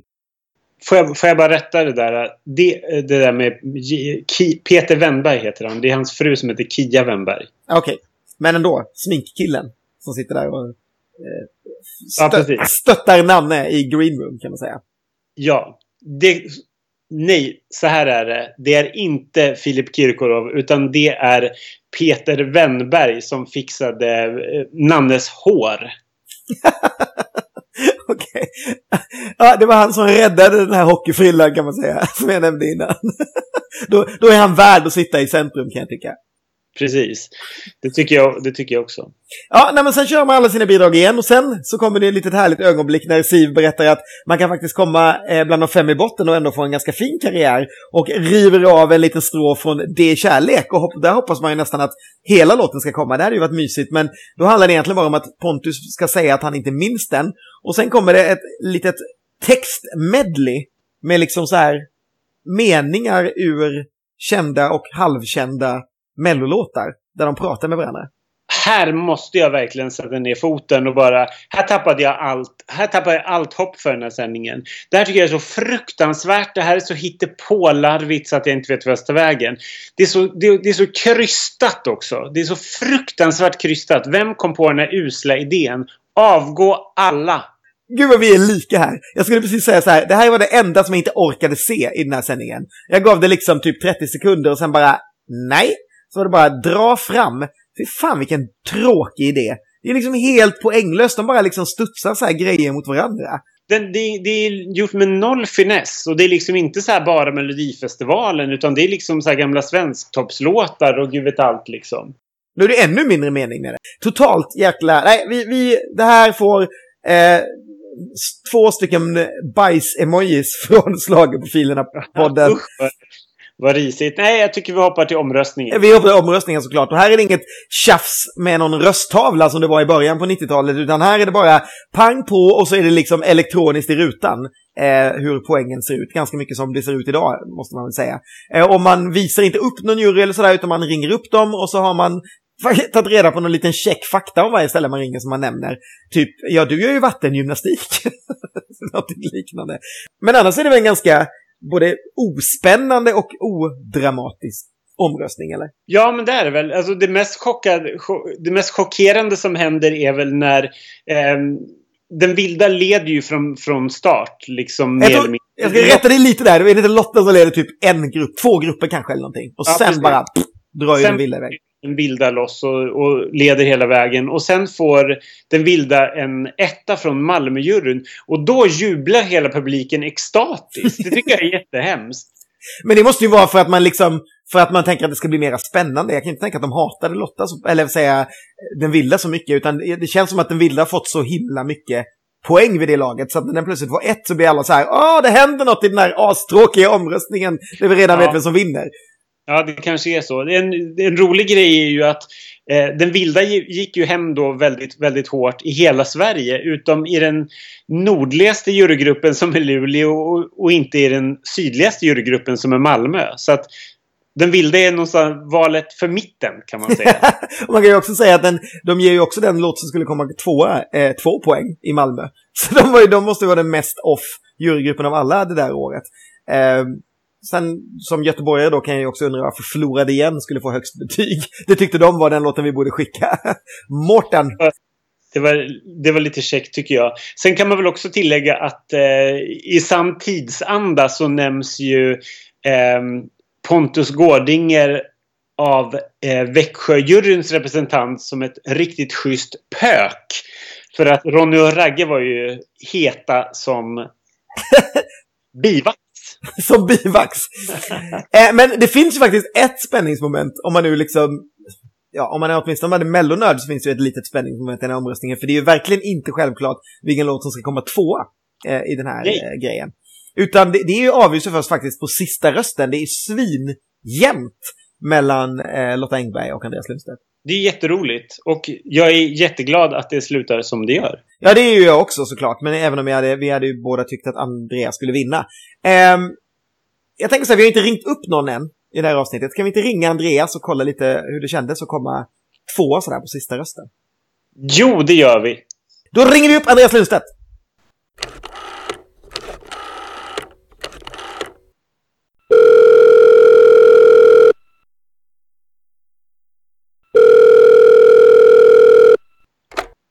Hallå? Hallå Andreas! Hej! Hej! Du, vi tänkte prata lite grann om din medverkan i Melodifestivalen 1996. Åh herregud. Ja. Hur eh, fick du Driver Dag faller regn? Hur kom den till dig? Eh, jag hade blivit, jag hade bott i USA, i New York, i två och ett halvt år. Kom hem eh, 1995, hösten ni- 95. Eller jag blev utslängd från USA. Long story. jag blev utslängd och sen kom jag hem och kände, vad ska jag göra med mitt liv? Jag har inget att göra här. Eh, och sen fick jag ett företagsgig att åka upp till Sälen och köra på någon fest, företagsfest tillsammans med några artister. Och när vi, jag sitter i, i, i bilen upp dit så ringer Alexander Bard och säger ja, hej, det är Alexander Bard. Jag har hört att du är en duktig sångare och jag vill testa dig till en låt som vi vill ha skrivit till Melodifestivalen som heter Driver dag faller regn. Och så fick jag träffa honom och festsjunga. Och så sa han att eh, du är jättebra. Om låten inte kommer med så vill jag ändå spela in en platta med dig. Så det var lite härligt. Och så kom låten med. Okej. Kände du direkt att det var så här, det här var din typ av låt? Men jag var ju så ung så jag visste inte vad som var min typ, tror jag, av låt. Mm. Mer än att den passade väl mig. Jag var, hur gammal var jag? 23, 24? Mm. Någonting. Eh, och ganska, liksom, inte ha ingen koll på vad jag alls ville egentligen. Men herregud. Jo, jag tyckte det var nog rätt för mig. Där och då var det rätt. Absolut. Det måste jag gärna tycka. Jo. Mm. Var du nervös inför det här? För du var ju en av de som var favorittippad. Bland annat Aftonbladet skrev upp dig som vinnare redan på torsdagen. Att hon trodde att du skulle vinna. Jaså? Ja. Jaha, oj då. Nej, men det där... Nej, jag, jo, alltså jag... Nervös var jag väl. Jag minns att jag hade en stylist med, eller som hade stylat mig då. Eh, han sa åt mig, kommer jag ihåg, när vi käkade så här, personalmaten där under veckan i eh, Victoriahallen där bredvid så fanns det något där lunch, personalmatsal. så sa han att Andreas, du får inte äta sallad för då blir man väldigt gasig och, och. Alltså svullen i magen. så du måste liksom tänka på det, typ så att hålla magen så slim och smal. Eh, men jo, jag var nervös. Nu, nu kommer jag faktiskt ihåg, för jag åt typ ingen sallad då uppenbarligen, för att då blev man ju eh, svullen. Eh, och jag typ åt väl kanske en och en halv banan på tre dagar. Och det var väl då jag upptäckte att, men vänta, man kan ju röka cigaretter. För då, alltså vi snackar 96, man fick ju röka i green room. Det var ju så absurt. Jag Lotta Engberg, alla satt ju där och liksom puffade. För att det var så man gjorde liksom. Det var inget konstigt. så det var ju någon form av så här, ja men det stillar väl min hunger och min nervositet lite grann. Gud vad Mm. konstigt. Ah, det känns, det känns som stenåldern. Så röka i green room. Du nämnde stylisten. Vi, vi pratade lite grann om det tidigare. Alltså, för, det, för, för kläderna är väldigt tidlösa och jag kommer ihåg att jag tyckte i alla fall att det var väldigt snyggt. Ken var helt enig med det. Vem var det som låg bakom Mm. den här stylingen? Alltså jag kommer inte ihåg vad han heter. Det är fruktansvärt. Men det var en, en, en, någon som hade stylat med Arnold Lovett lite grann och jobbat med Camilla Thulin.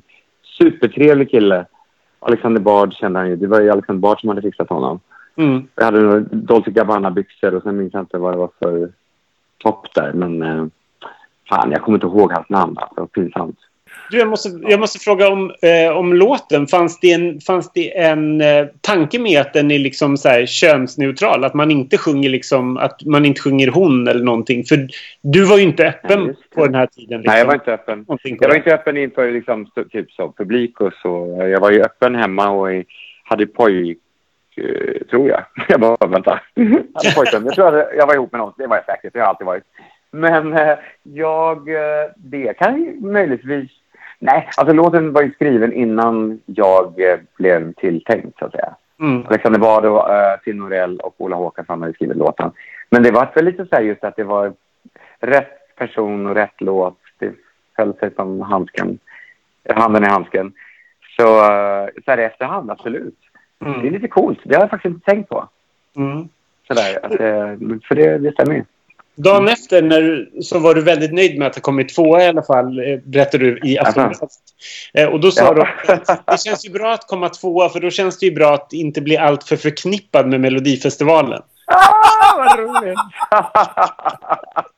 Klipp till 2018. Du har varit med 23, 28 gånger, eller hur många gånger det? 11? Nej, jag vet inte. Åh herregud vad roligt. Ja, men sen var jag med året efter och det gick ju i platt fall. Eh, 97 där var jag med. Ja, precis. Hur Då kommer det Alexander Bard sa att du kommer ju vinna. Men Alexander Bard hade ju en plan där. Du ska vara med nästa år och då ska du vinna. Så att du kom tvåa först det här året, då kommer du vinna nästa år. Lite så här bra eh, varumärkesplan. Liksom, att så här jobb bygger vi upp ett varumärke typ. Men då kom jag ju näst sist tror jag. minns fel. Ja, det var inget bra. Alltså, nu, jag tycker faktiskt låten var det ganska bra. Men eh, nej, så dåligt gick det inte i alla fall. Jag kommer jag kommer ihåg att du var favorittippad. Du kom väl sjua om jag inte minns fel. Ehm, Ja, sju av med- nio. Ja, det är sant. Nej, det var tolv faktiskt. Var det tolv på den tiden? Ja. Jaha. För mig kändes det som att det var riktigt så här, det var riktigt fiasko och bottennapp. Men jag fick i alla fall spela 10 eller 12 från Stockholmsjuryn, minns jag. För det var lite härligt. 10 kanske fick. Mm. Det var det mesta. Du, Mm. du spelade i alla fall in en, en skiva, om jag inte minns helt fel, runt den här tiden. Vad hände Ja. med det materialet? Ja, vad hände med det? Eh, jag spelade in en skiva på Stockholm Records. Eh, den, ja, den var ju inte så jättebra. Vi, den var på engelska, så att eh, Driver Dark Längd blev Tears in the Rain och eh, ja, ett, eh, massa nyskrivna låtar och någon cover tror jag, jag minns inte riktigt. Men i alla fall, den skulle ju släppas och sen den liksom rann lite ur, ur sanden. Några recensenter fick, eh, fick den och recenserade den. Jag vet inte, recenserade typ i, om det var i Veckorevyn kanske eller Frida-tidningen. Fick inte alls bra eh, recension. Och sen vart det lite så här, ingen, ingen sa till mig på skivbolaget att vi kommer lägga det här på is eller vi släpper inte. Så att det vart lite, lite sådär, eh, jag vet inte, Twilight Zone när ingenting hände. Jag förstod inte riktigt. Jag väntade. Någon sa någonting att men den kommer släppas i Korea istället. För där gillar de svenska artister. Liksom, jag bara, ah, cool. Och alla mina vänner var så här, gud vad kul, när kommer plattan? Vi är så stolta över dig. Eh, jag bara, ja, snart tror jag. Och sen gick ju åren och sen jag är glad idag kanske, inte idag, men det var jävligt jobbigt faktiskt, jag insåg jag. Att ha en, gjort en platta som aldrig släpptes. Eh, men det, så här efterhand så är det faktiskt helt okej. Jag har fått plattan. Jag fick den av en eh, person som jobbar på Universal, som nu jobbade på Stockholm Records då, Annele. Och hon fixade den till mig bara för något, ja, något år sedan. Så fick jag den. Och jag har inte, jag har inte haft någon innan.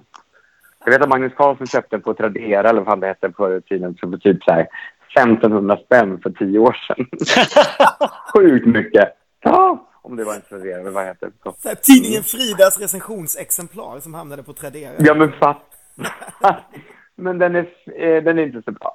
Men eh, det är fina texter, fina låtar. Jag hade inte funnit mig själv riktigt och kanske vuxit in i mig, eller vuxit in min egen, vad ska man säga, röst och vem jag var. Så att det, den var väldigt, eh, ja, lite förvirrad. Bland annat. Så det var lika bra. Att det inte släpptes. Ap- Apropå 96, kommer du ihåg någon av de, av de andra artisterna liksom så här? Gud, ja. Ja. Tårar från himlen när regndroppar faller. Åh, fan vad bra. Frank Ådahl. Och så körde ju eh, Lotta Engberg, Juliet och Jonathan. Skitbra låt. Och såklart One More Time som vann. Eh, och sen... mi- Minns... Jo, det var någon... Eh, nej, jag minns inte. En blond tjej. Jag kommer inte ihåg hennes namn. Elinor. Kommer du Ja. ihåg detta? Elinor Ja. Franzén. Japp! Elinor Franzén. Eh, Vi måste, ju, vi måste ju också fråga dig som har varit med eh, x antal gånger nu i Melodifestivalen. Ja. Eh, du, har, du har i alla fall tävlat fyra gånger eh, som soloartist med Driver Dagfalleräng, Jag saknar dig, Jag saknar dig, Move och Aldrig aldrig. Vilken är din Ja. favorit av de här fyra? Har du någon som du, du känner extra mycket för? Ehm, mm, det har ju också lite så här har, eh, skiftat lite från där man står i livet och hur man har mått och hur man mår nu. Jag tror att som eh, David Dagfalleräng gör jag väldigt, väldigt sällan. Den sjunger jag nästan aldrig. Men när jag har gjort det de få gångerna har det varit extremt eh, kul att göra det. För den är så jävla... Jag är så stolt att jag har fått, fått, fick göra den. Mm. Att det är liksom min första bebis, min första låt, min första, vad ska man säga, hit. Fan, den låg ju på trackslistan, det är helt galet. Mm. Ehm, Det leder oss ju in på när är du med nästa gång? Nu har ju Ann-Louise Hansson varit med Ja, 12 jävlar. gånger med 2019. Kikki har varit med 10 gånger. Och sen Ja. är det du med dina medverkande. När ska du jaga ikapp tanterna? är det så? Japp. Är jag nio? Nej, du är väl, du är väl åtta strax under det liksom. Åtta, okej. Ja, Okej. Hörru du, eh, nej det kommer nog dröja kanske, jag vet inte. Det känns som att jag skulle gärna vara mel- eh, programledare om jag skulle vara med i Melodifestivalen nästa gång. Det hade varit roligt. Det känns hade varit ett- jättekul. Ja, eller hur? Och jag är jävligt bra mellanaktsnummer, kan jag säga. Som kanske doftar disco, vem vet? Ja. Mm, mm, mm. Tack så jättemycket för att du eh, ställde upp. Superkul. Tack och vi fina ni. dig och vi älskar alla dina låtar som du har varit med i. Tack snälla ni. Tack så mycket. Hej! Hej, hej. Ja, det var Andreas. Eh, och, och vi ska väl avsluta det här, men vi ska väl säga, ska vi säga någonting om vad som händer eh, efteråt med vinnarna. Det händer ju inte så mycket. Det, det är två, eller tre väldigt, väldigt lyckliga vinnare som traskar upp på scenen kan man säga. De kan ju knappt sjunga, de här kvinnorna. Nej, precis. De, är ju i, de har ju gråtit sig hela vägen ut ur Green Room och är helt tagna över stundens allvar och att det är så fantastiskt att vinna Melodifestivalen. Sen tycker jag att det är jätteroligt att de står där på scenen och får några enorma glastallrikar på, som då är designade av kvinnan som har designat eh, scenen. Eh, och jag bara tänker hela tiden, varje gång Maria Rådsten höjer den här jättetallriken, att här, tänk om det bågar i golvet nu, men det gör den såklart inte. Eh, det, och det roliga är att allting är så himla blått på den här och isigt och så den där faten är bara jättestora och gröna. Eh, jättekonstigt. Och så säger, så säger väl typ, Nanne säger att hon har bölat så hon håller på att tappa lösögonfransarna. Det tycker jag också är lite roligt. Ehm, eh, men, men jag måste säga, det är rättvis vinnare. Jag måste också säga att jag tycker att det var väldigt, det måste vara väldigt häftigt för dem att vinna en Grammis eh, samma vecka och vinna Melodifestivalen. Det måste ju varit en av de största veckorna det där gänget har haft, eh, ever. Eh, Ja, men verk, Verkligen, en riktig toppvecka. Vi kan väl bara kolla lite snabbt på vad, vad kvällstidningarna skrev dagen efter och vad, hur folk reagerade på den här vinsten. Mm. Ehm, det var ju såklart publikstorm då i båda tidningarna för alla tyckte att Henrik Åberg skulle ha vunnit. Det var ju skam att han in, inte nog med att han inte gick till final utan han vann ju inte heller. Eh, båda kvällstidningarna hade ju undersökningar då om eh, vilka, vilka som var favoriter. Henrik Åberg toppade, Lundstedt var tvåa, Lotta Engberg trea, Morten Eriksson fyra och eh, den vilda sattes först på femte plats av, eh, av publiken i båda kvällstidningarna. Oj! Ja, det är lite överraskande. Strax före Vad är du? Som, som satte som sexa. jag säger bara folk! Folk! Nej, jag tycker det är jätteroligt. Men jag tycker ändå att Annika Sundberg Melin på Aftonbladet skrev en väldigt eh, bra grej om eh, efteråt. För hon ville ju absolut inte se Henrik Åberg som vinnare. Och hon tyckte att det hade blivit helt rätt vinnare. För det var ju supersmart, lite grann som du var inne på när vi pratade om One More Time. Att, eh, att vi skickade den här typen av låt som låg väldigt rätt i tiden. Men även eh, en av ABBA-medlemmarnas son Eh, som, som var med i gruppen. Eh, för det kunde ju gynna oss när folk fick nys om det här liksom. Dessutom så siade hon om att Henrik Åberg skulle ligga 100 veckor på Svensktoppen. Det gjorde han inte riktigt, men 36. Det är ganska nära i alla fall. Och eh, sen måste jag bara tillägga att, att Lennart Svan, den gamla surgubben, han tyckte att vinnarlåten var odynamisk, tjatig och tråkig. Jag måste säga att, att det, det, hon, det var ju verkligen rätt också om. Det här, var, det här gick ju helt fantastiskt i Eurovision. Det här är ju en av våra största framgångar, en tredje plats och det ryktades väl att det var ju det här året man hade någon sorts eh, hemligt kval för att alla fick inte plats som ville vara med och att Sverige vann den eh, omröstningen då när alla låtar förutom Irland, eller förutom Norge var det väl vi var i det året, eh, som fick liksom tävla om eh, eh, en plats. Lite så här, det fanns en jury som valde och de som inte eh, fick tillräckligt höga poäng fick inte vara med i Eurovision överhuvudtaget. Det var liksom en, en hemlig sån. Och den, den sägs det att Sverige vann. Sen gjorde vi inte det då utan vi kom trea, men det var ju en otroligt bra eh, placering måste man ju säga. Ja men verkligen. Det är, ju- det är ju jätteroligt och jättestarkt jobbat. Och, att, och vi fick faktiskt eh, 100 poäng totalt. Eh, och kom trea då som du sa. Eh, precis samma som Jan Johansen hade gjort året innan. Både kom trea och med 100 poäng. Oj!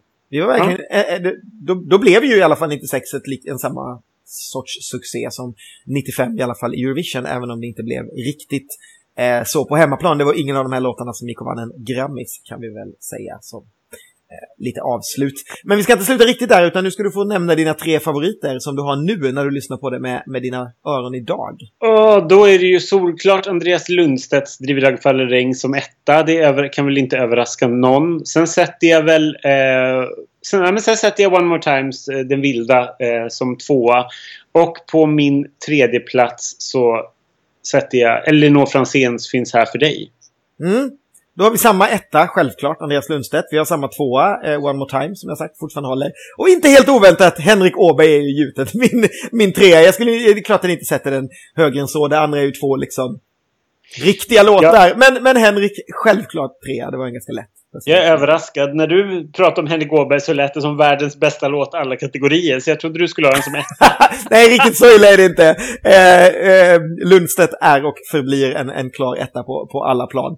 Eh, det, var ju, det, var, det var mycket hormoner som spelade in där också kan jag säga när man såg Andreas Lundstedt. Så den, den där låten sitter ju som etsad eh, i, mitt, i, mitt, i mitt hjärna. Men eh, ja, nej då, Henrik får en, en välförtjänt bronsmedalj hos mig åtminstone.